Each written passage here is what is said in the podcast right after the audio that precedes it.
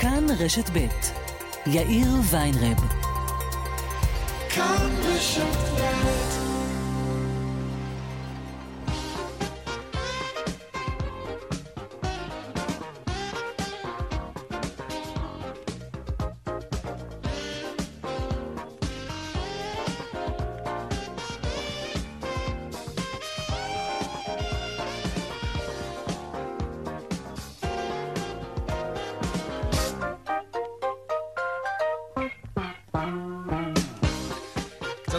ועוד חמש דקות, כאן צבע הכסף ברשת ב', יום ראשון, שלום לכם, שבוע טוב, בהפקה יעל קטנה שקד ועדה סיוון.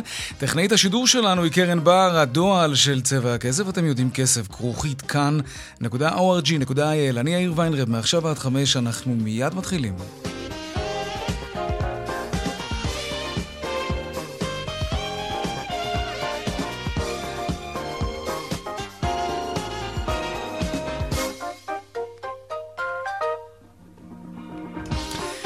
כותרות צבע הכסף ליום ראשון עוד מעט נעסוק בשאלה שכולם שואלים, האם האינפלציה אכן נרגעה? האם עברנו את התקופה הזאת שהכל התייקר והריביות עלו? נתמקד היום בנדל"ן. כן, המחירים יורדים קצת, כן, שלוש עשיריות האחוז, אבל לא מספיק כמובן. ומה שיותר מעניין זה האם זו בעצם רק תגובה לקיפאון של השנה האחרונה והמחירים עוד רגע צפויים לזנק לשמיים. זה מה שהקבלנים מזהירים שיקרה עוד מעט. נשאל אם זה מה שצפוי, ואם כן, מה אפשר לעשות נגד זה? אולי אין מה לעשות. נדבר גם על מי שהוצא נגדו צו הוצאה לפועל. מעכשיו לא כל כך פשוט לעכב אותם ביציאה מהארץ. הם נושמים אמנם לרווחה, אבל זה לא אומר שהחיים שלהם באמת יותר קלים עכשיו. יש לכם חוב? תהיו איתנו עוד מעט. לפני קנייה באינטרנט אנחנו מסתכלים על חוות דעת של גולשים אחרים לפני שאנחנו מחליטים אם לקנות את המוצר באתר הזה. אנחנו תמיד תוהים אם זו תגובה אותנטית ולא מוזמנת או מזויפת, אולי בעל העסק בכלל כתב את התגובה המהללת הזאת. איך אפשר לדעת אם מדובר במידע אמין של לקוח שבאמת משתף את החוויה שלו מהמוצר שאנחנו שוקלים גם כן לקנות אותו? בהתאחדות לכדורגל עבדו על רפורמה כדי להיאבק בכסף השחור שמתגלגל שם בליגה, אה, אבל הם עוררו את זעמם של מאות שחקנים שמאיימים עכשיו על עתיד הליגות הנמוכות. ראש דסק הדיגיטל של כאן חדשות אביחי דלל, שלום. שלום יאיר, ב-30 במאי פרסמה ההתאחדות לכדורגל רפורמה בליגות הנמוכות, במטרה להיאבק בכסף השחור. במסגרת אותה רפורמה הוחלט להגביל את שכר השחקנים למיליון שקלים ברוטו. כ-800 שחקנים התאגדו לקבוצת וואטסאפ ומחו על הרפורמה. לאחר שיחות משא ומתן עם ההתאחדות ושני ערעורים לבית הדין ולבית הדין העליון של ההתאחדות לכדורגל, השחקנים מתכוונים להמשיך לפעול במישור המשפטי ולהכריז על סכסוך עבודה ואף להשבית את ליגה א'. מההתאחדות לכדורגל נמסר בתגובה מטרת הרפורמה היא אך ורק להטיב עם הליגה ובראש ובראשונה עם השחקנים. בכל הקשור למוסר תשלומים, בקרה תקציבית ומאבק בכסף השחור.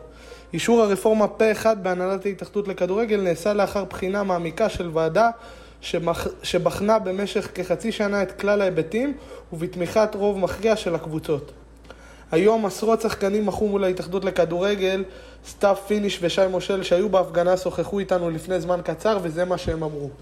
אנחנו נילחם ולא נפסיק עד שנצליח להוציא את מה שמגיע לנו. לא יכולים שיפגעו לנו בפרנסה ובילדים ובמשפחות. זה פוגע בעשרות משפחות, בעשרות שחקני כדורגל שכל חייהם עבדו קשה כדי להתפרנס בכבוד מהכדורגל.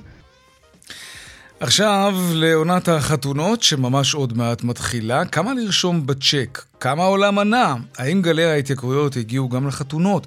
ובעיקר נדבר על האותיות הקטנות שבעלי האולמות כותבים בחוזה, כדאי מאוד מאוד מאוד לשים לב לזה.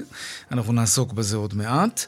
ובננית ותותית, הממתקים אה, הוותיקים בישראל יורדים מהמדפים עוד מעט. האם זה קשור לזה שהסוכר מתייקר? כן, כן, הסוכר מתייקר. או שזה בכלל עניין בריאותי, שכולם עכשיו מצהירים שמתרחקים מסוכר. עדן ורוני יהיו כאן עוד מעט עם הסיפור הזה, והעדכון משוקי הכספים לקראת סוף השעה. אלה הכותרות, כאן צבע הכסף. אנחנו מיד ממשיכים.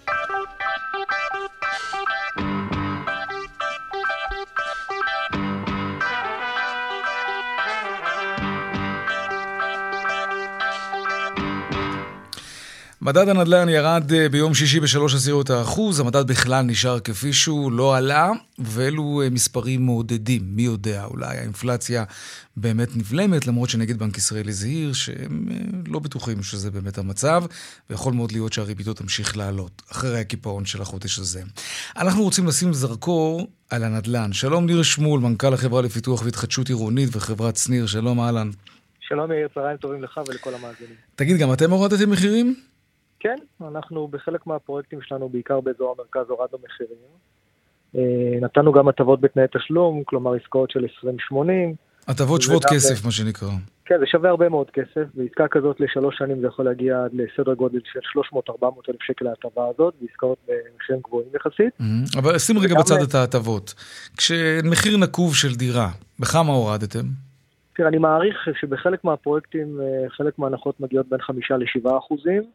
ואני שם בצד את הנושא של אה, מדד תשומות הבנייה, שגם אותו בחלק מהפרויקטים אנחנו נותנים פטור, וגם כן. נושא של תנאי התשלום. Mm-hmm. אתה יודע, לפני קצת יותר משנה, אה, אולי יותר בעצם, אחרי שהקורונה ככה התפיידה, והביקושים פתאום, אתה בטח זוכר את הבליץ הזה של הביקושים שחזרו במלוא עוצמתם, הקבלנים העלו מחירים בטירוף. אני זוכר שכאן בצבע הכסף, קבלנים סיפרו לנו שבן לילה הם יקרו דירות ב-200-300 אלף שקלים, כי הציבור באמת היה אז בטירוף והביקושים היו בשמיים. למה המחירים לא יורדים ככה כשהביקושים ברצפה כבר כמעט שנה? תראה, אז קודם כל להגיד את הביקושים ברצפה זה לא כל כך נכון, כי אנחנו עדיין בוחרים בסדר גודל של 30-40% מכמות העסקאות משנה חולפת. האוכלוסייה בישראל גדלה בקצב גבוה מאוד, ואני חושב שמה שהיום אנשים יכולים לקבל היום מקבלנים, זה מה שלא יכלו לקבל בעוד שנה ומה שלא יכלו לקבל לפני שנה. ואני חושב שדווקא עכשיו אנחנו רואים שכרגע שיטה הקפאה בעליית הריבית, אז אנחנו רואים שחלק מהאנשים ירדו קצת מהגדר וחזרו קצת לעשות עסקאות. עדיין, אני אומר עוד פעם בזהירות, זה 30-40 אחוז מעסקאות שעשינו בשנה קודמת. בניתם פחות בגלל הקיפאון בשוק, תגיד? אנחנו קונים פחות קרקעות, אנחנו עושים פחות עסקאות אה, גם בהתחדשות עירונית. הנושא של הכלכלי, כפי שהוא משפיע על הקונים, משפיע גם על הקבלנים ויזמים, שקונים כרגע פחות, ופה אנחנו מדברים על תחילת המשבר של להערכתי שנת 2025, אולי סוף שנת 2024, שהקבלנים בונים הרבה פחות, הלקוחות יושבים על הגדר. אז שאתה אומר ש... ואנחנו עלייה משמעותית בשנת 25 להערכתי. אוקיי, אז זה מתכתב עם מה שאתה אמרת ממש לפני חצי דקה, שהתנאים היום הם לא התנאים שאפשר יהיה לקבל אותם בעוד שנה. וצריך לזכור שאתה מדבר מפוזיציה, אבל בכל זאת, מעניין לשמוע את הניתוח שלך. לא, מה יקרה בעוד שנה? רגע, יאיר, קודם כל נדבר מפוזיציה, אבל גם אמרתי את האמת. אה, לא, לא, אני לא אה, אמרתי שאתה לא אומר את האמת. לא, להגיד שעושים להם הנחות בין חמישה לשבעה אחוז על אה, כן. עסקאות, אני חושב שזו הנחה מאוד משמעותית. בסוף רווח יזמי של קבלן, צריך שהציבור יבין, הוא בין 15% ל-25% במקרים הכי טובים שיש.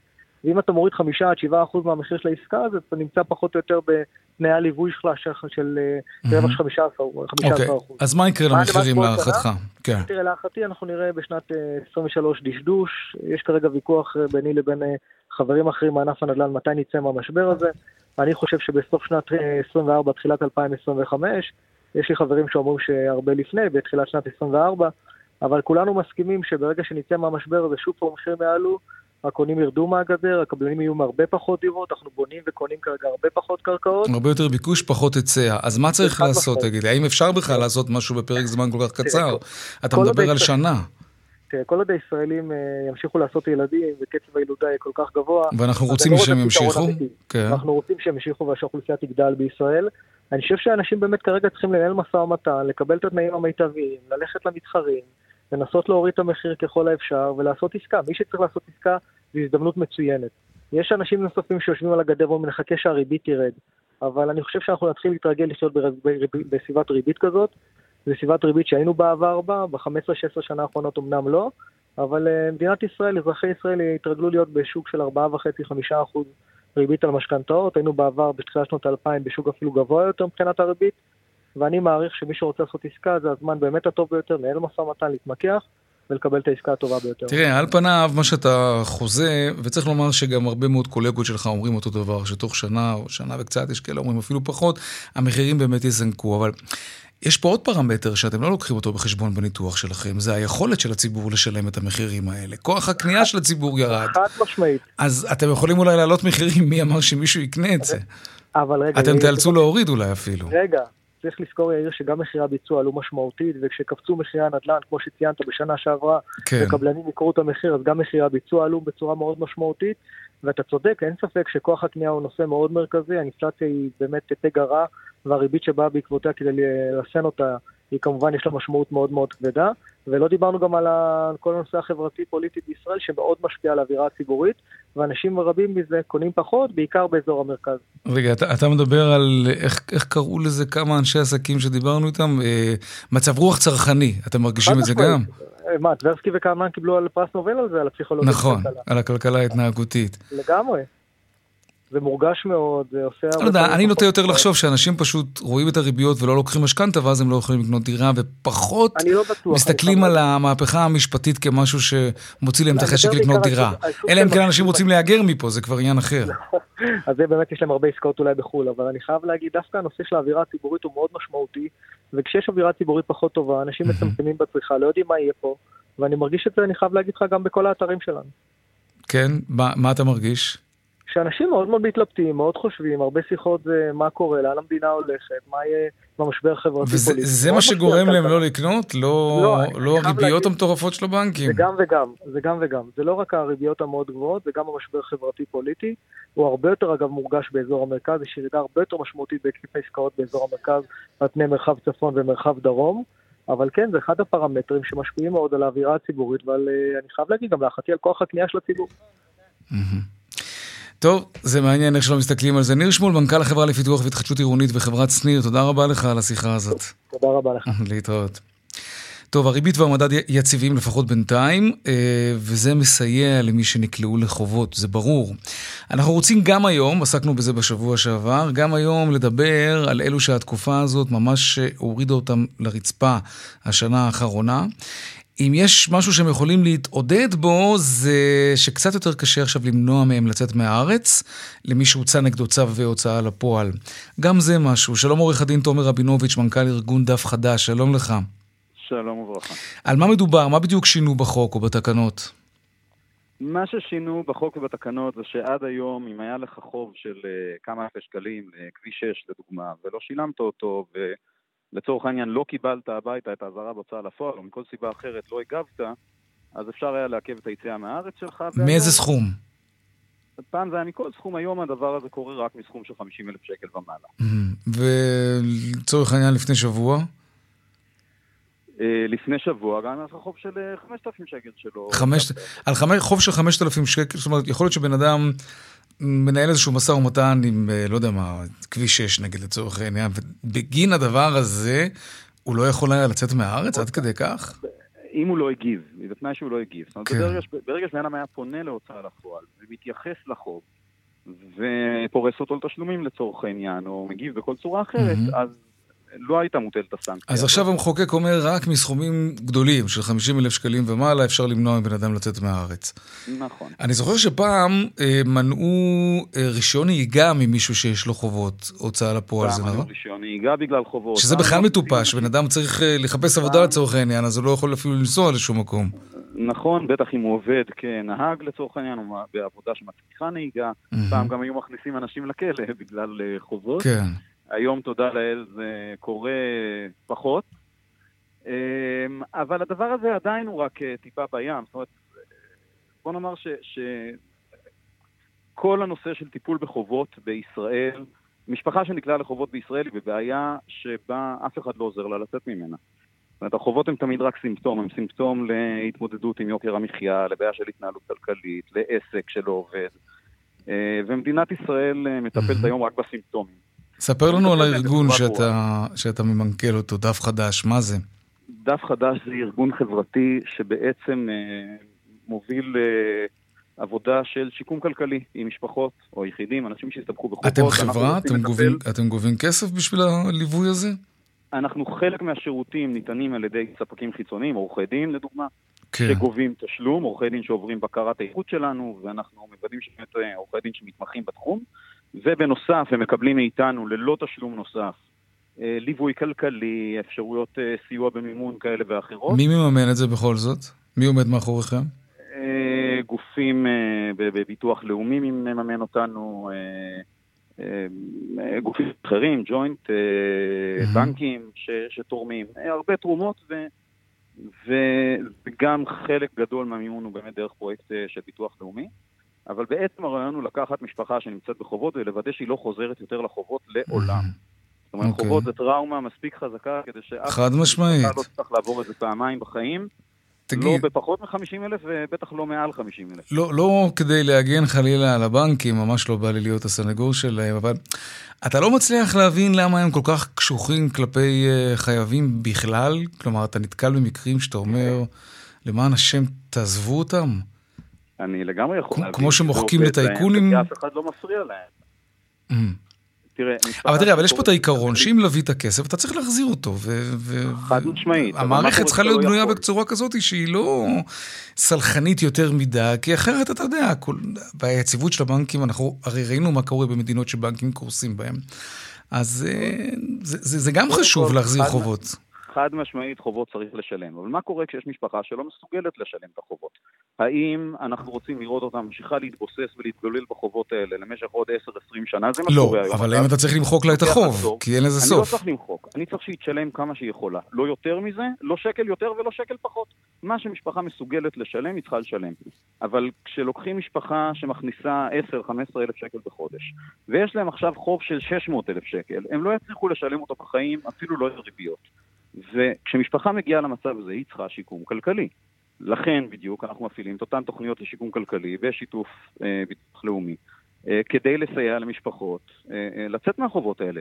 ולכן אנחנו נותנים גם סיוע משפטי בתשלום, שמאפשר להם להתמודד עם החובות הקיימים, וגם ליווי כלכלי, שימנע את החובות הבאים. אבל אם אנחנו ניקח את המשפחה הזאת ורק נפעיל אמצעי גבייה, ולחץ, אז כל מה שיקרה זה שהם יעשו טעויות, הם יסבכו בני משפחה נוספים, הם ייקחו עוד הלוואות, הם יחתימו אנשים על ערבויות, וכל מה שאנחנו מייצרים פה זה, זה דור שלם ש, שחי בחובות היום. אה, אה, אה, קרוב לרבע ממשקי הבית בישראל חיים בחובות שהם לא מסוגלים להחזיר. רבע ממשקי הבית? מאיפה הסטטיסטיקה הזאת? רבע? לא נפתח את זה עכשיו, 22 אחוז. בימי טרום קורונה, כל מבוגר עשירי בישראל היום יש לו תיק הוצאה לפועל. יש לה קרוב ל-600 אלף איש עם תיקי הוצאה לפועל בישראל. וואו. זה באמת מספרים בלתי נתפסים, והבנקים מחלקים אשראי של מעל 200 מיליארד שקל בשנה. ובעצם כל משק בית בישראל ממוצע, יש לו 100 אלף שקל חוב היום. בסופו של דבר, כל הריביות האלה, שמשמשות לצריכה שוטפת אגב, אני לא מדבר על משכנתאות, אני לא מדבר על כן. אשראי אנחנו מדברים על אשראי צרכני, שהוא לא תורם באמת לכלכלה, הוא מאפשר לך לקנות אה, דברים שאתה לא צריך מכסף שאין לך. כן. ואת זה מדינת ישראל... הייתה הרבה ביקורת על הבנקים שבתקופה של הריבית האפסית פשוט שיווקו בצורה כל כך, לא רק הבנקים אגב, שיווקו באגרסיביות הלוואות לכל דכפין, זה, זה, זה באמת היה... היית מתקשר פעם לבנק לקבל אה, פנקס צ'קים או אה, להזמין כרטיס אשראי והם אומרים לך בוא... בוא תיקח כבר הלוואה. כן, עזוב אותך, בחייך, מה אתה זה? אה, בוא קח הלוואה. היה מיד העמדת הלוואות. כן. ההלוואות האלה הן הלוואות רעילות. אני חושב שכולם למדו לקח. הן לא קריאות למשקי הבית. אני לא כן. חושב שכולם למדו לקח. אה, לא? אנחנו עדיין נתקלים בהרבה יותר מדי אשראי צרכני, שנותנים לאנשים כשהם לא באמת צריכים אותו. אה, בצורה לא מבוקרת. בנק ישראל לא מתערב בעניין הזה, הפיקוח על הבנקים לא בולם את המגמה הזאת. אה, אולי באמירות, בטח לא במעשים. והכי גרוע זה שכשמשפחה מסתבכת בחובות, אף אחד לא נמצא לידם. יחסי הכוחות, אף אחד לא שם כן. כדי לעזור. בגלל זה יש גופים לא כמו הגוף שלכם, ארגון דף חדש. איך מגיעים אליכם? רק לסיום, כי אין לי זמן. מחפשים דף חדש בגוגל, כן. ממלאים טופס פנייה, ומישהו מטעמנו אה, ייצור קשר, ובתור התחלה אה, ייתן ייעוץ ראשוני אפילו בטלפון של מה כן. אפשר לעשות, מה אי אפשר לעשות.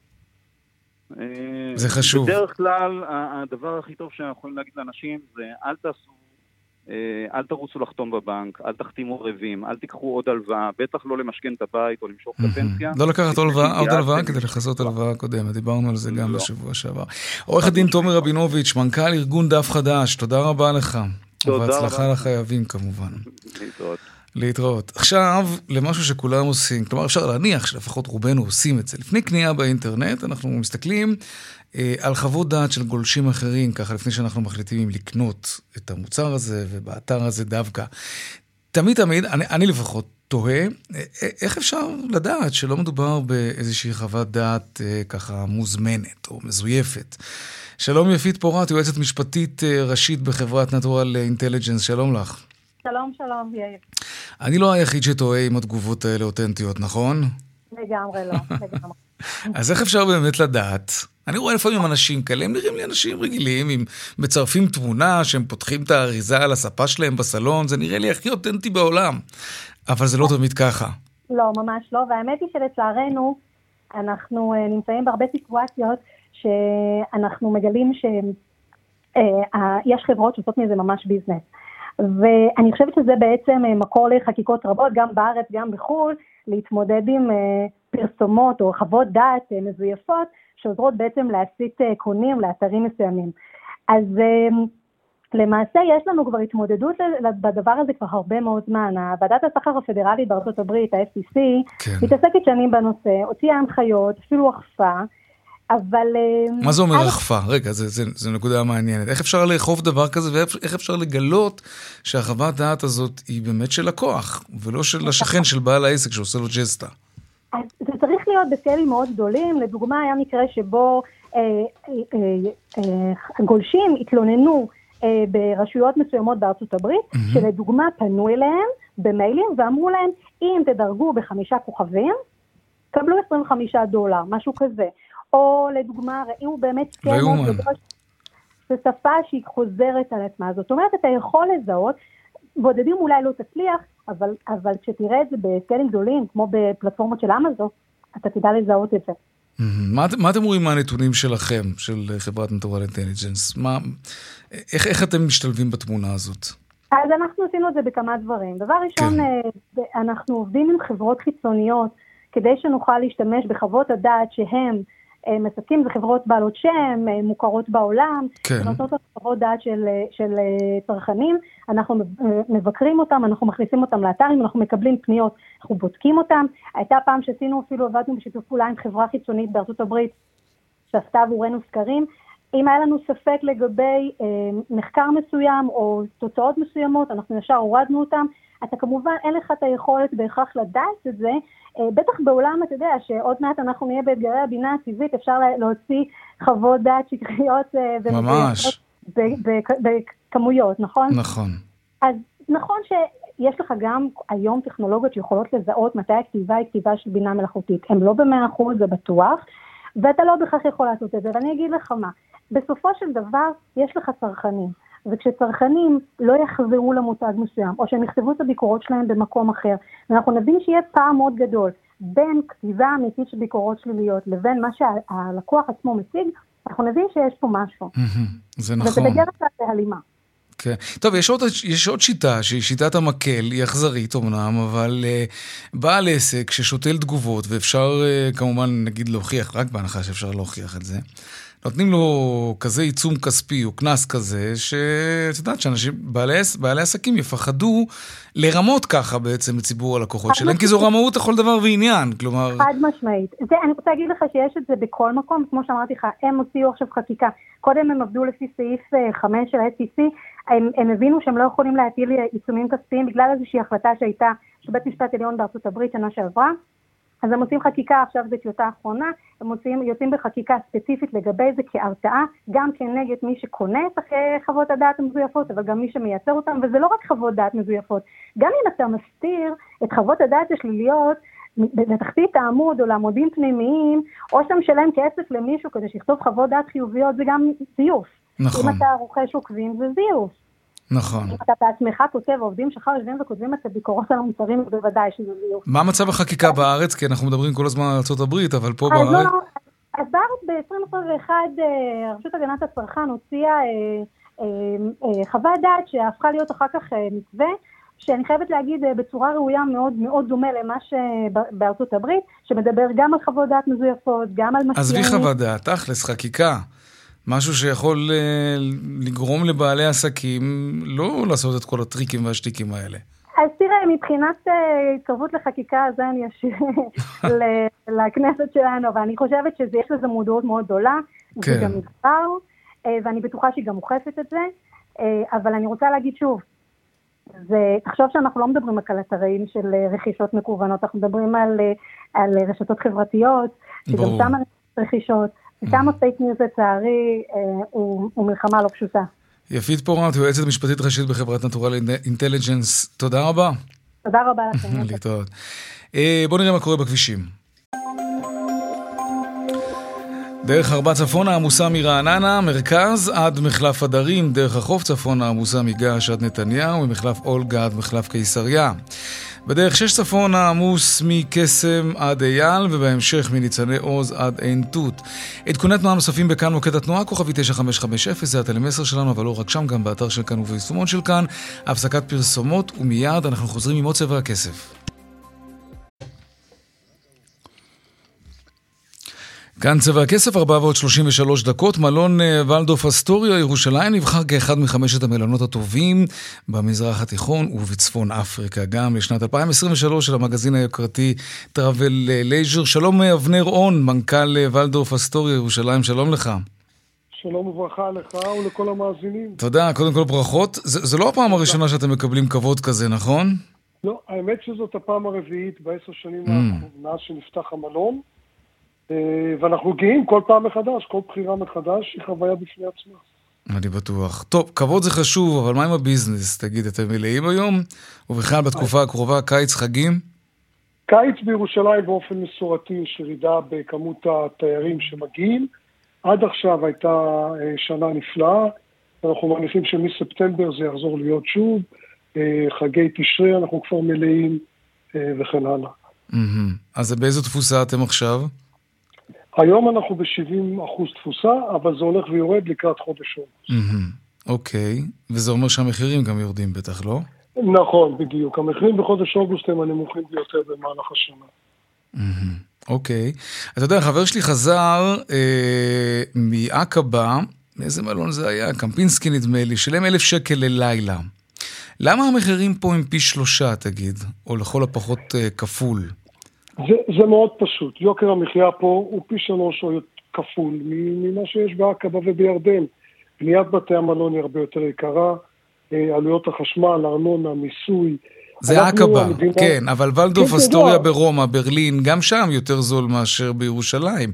ואנחנו יודעים מה קורה באירופה, גם שם יש אינפלציה, לפחות הייתה עד לא אני, מזמן. אני, אני אנסה לדבר על כוח אדם, שזאת ההוצאה העיקרית שלנו, כן. ושם יש לנו אה, שעות שבת, 150 אחוז, שעות חג 200 אחוז.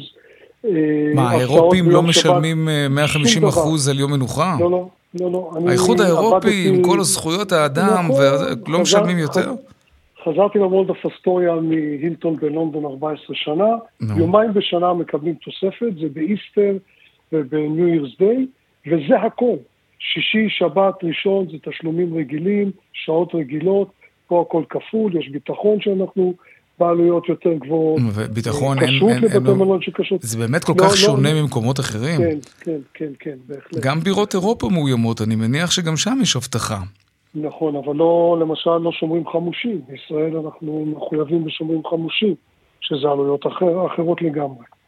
וזה מה שמסביר את הפער בין ולדורף אסטוריה ירושלים לוולדורף אסטוריה ברומא או בברלין. עלויות אה, כן, האבטחה כן. ו... אה, לא, לא, לא, עלויות השכר בעיקר. והשכר, כן.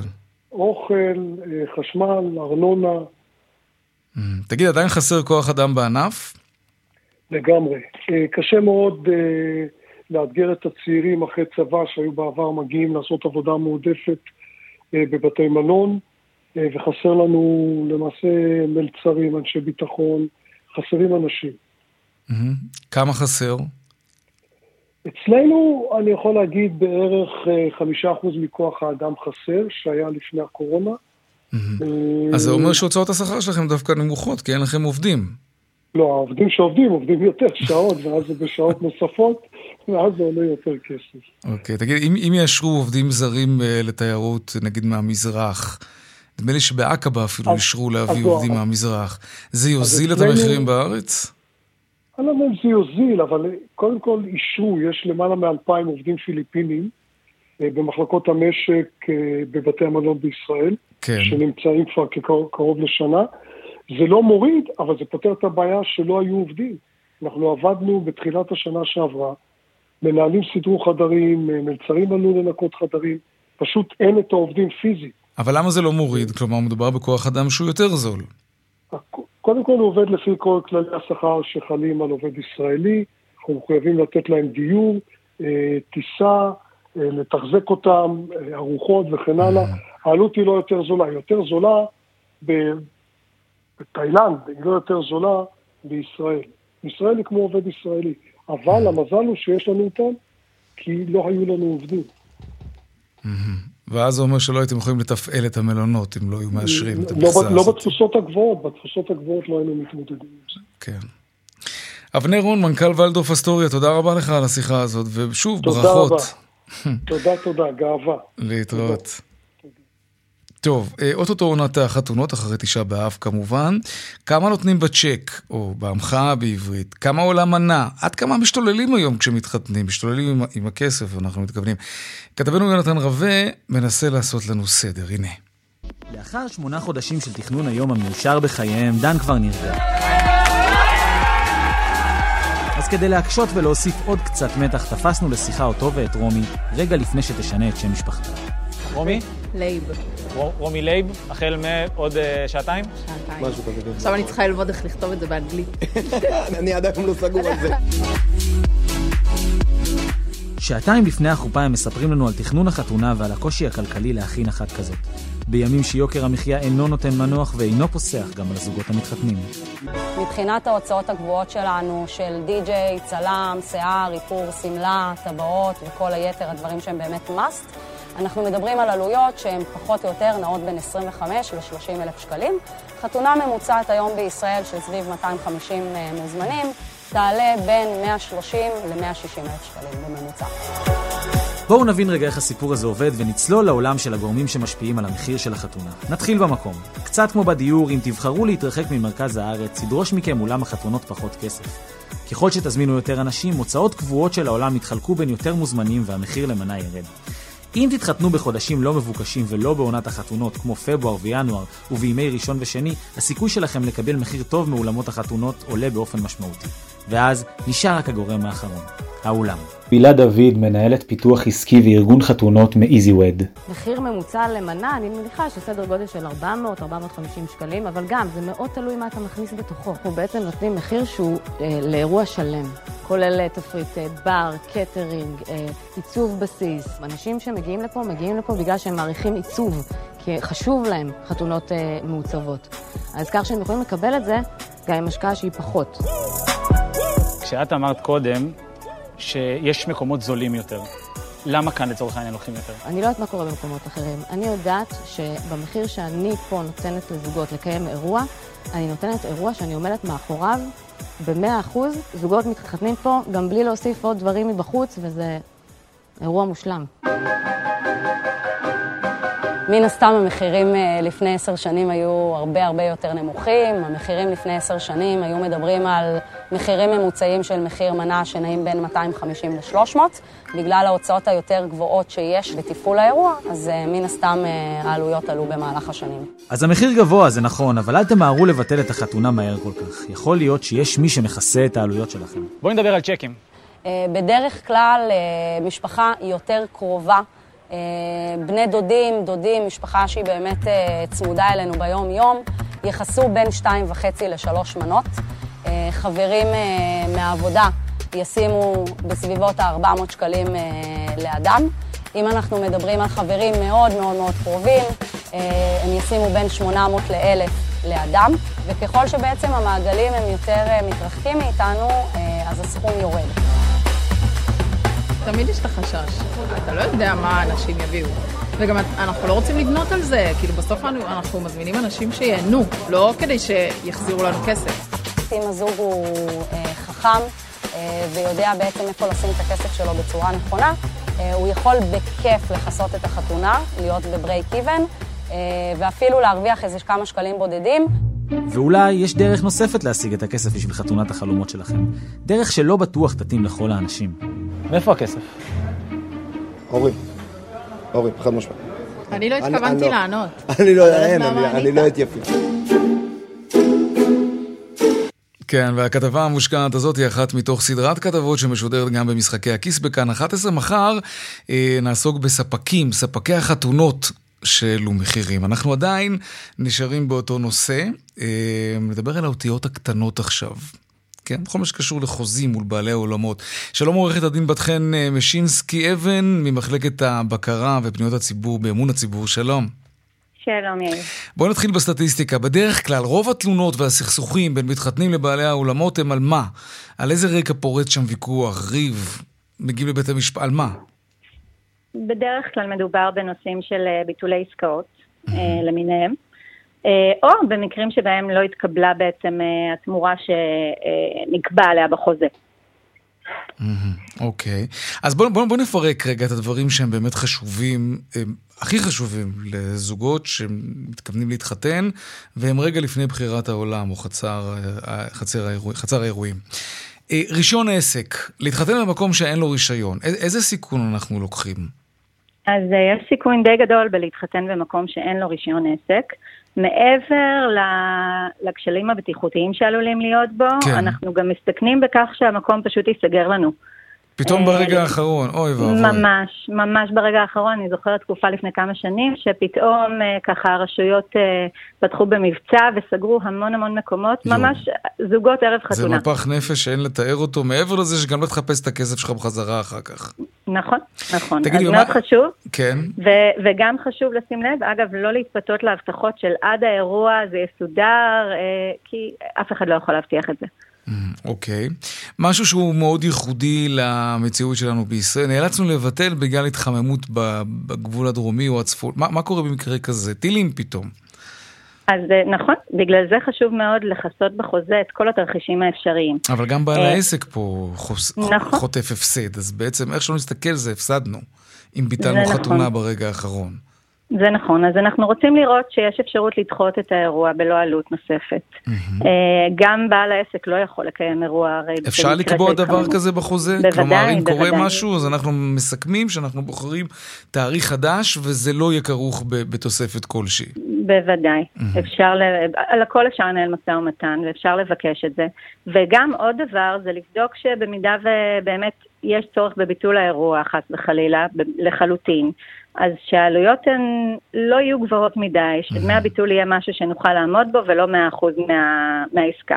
בוא. כמובן שיש גם צד שני כאן של עסק שצריך uh, להרוויח משהו. חד משמעית, חד משמעית. מה לגבי טיפים למלצרים? תמיד אומרים לנו שיש את השכר וחוץ מזה יש טיפים. זה, זה מקובל להסכים לזה? אפשר בכלל לא להסכים?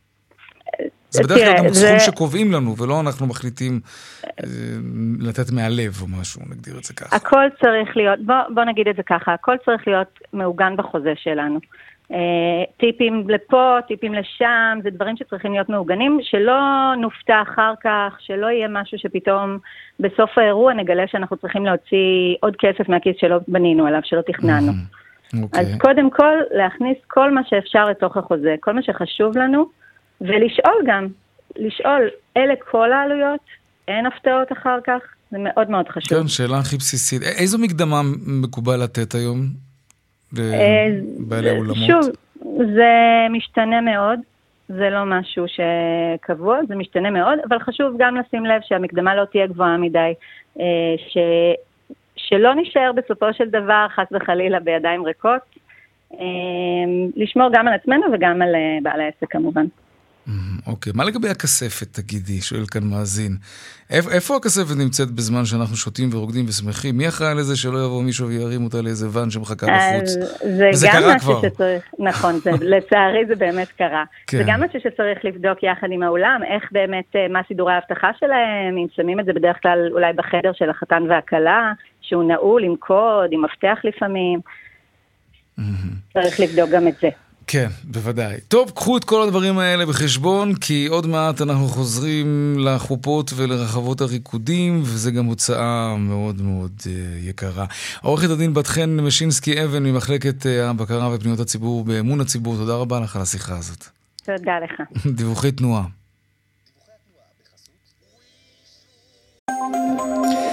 בדרך 437 עמוס מכיכר אדם עד מחסום חיזמה, דרך עכו נהריה עמוסה ממחלף קרי נעמן עד צומת עכו מזרח. אה, כביש המנהרות מירושלים לגוש עציון עמוס ממחלף רוזמרין עד אל-חדר. עדכוני תנועה נוספים בכאן מוקד התנועה, כוכבי 9550 וגם באתר של כאן וביישומון של כאן פרסומות ומיד אנחנו חוזרים עם צבע הכסף. פרסומות.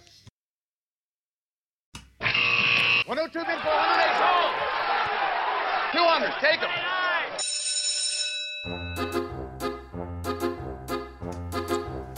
שלום רונן מנחם, כלכלן שווקים ראשי מזרחי טפחות. מה העניינים? מה שלומך? מה שלום השווקים? שלום יאיר, מה שלומך? אהלן, אה, בסדר. השווקים בסדר, אה, הבורסה סיימה את היום הראשון הקצר בירידות שערים. בסופו של יום אה, תל אביב 35 איבד 7 עשיריות, תל אביב 90 ירד בשתי עשיריות. מבחינת ענפים, אז מניות הבנקים הוליכו את הירידות עם 2 אחוזים, ומניות הנפט והגז ירדו בשמונה עשיריות.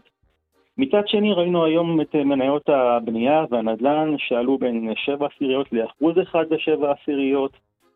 אה, מניית אנרג'יקס פלטה היום עם עלייה נאה של 5 אחוזים ושש עשיריות.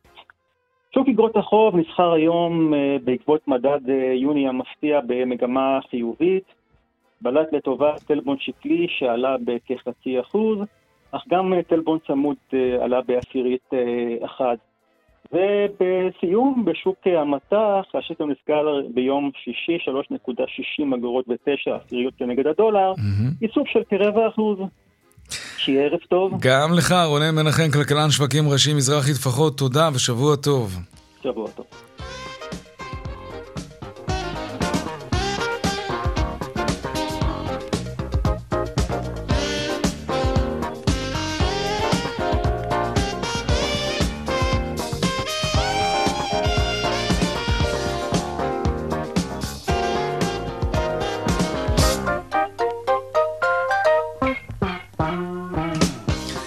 עד כאן צבע הכסף ליום ראשון בהפקה יעל קטנה שקד והדס סיוון, טכנאית השידור היא קרן בר, במוקד התנועה אהוד כהן בופון.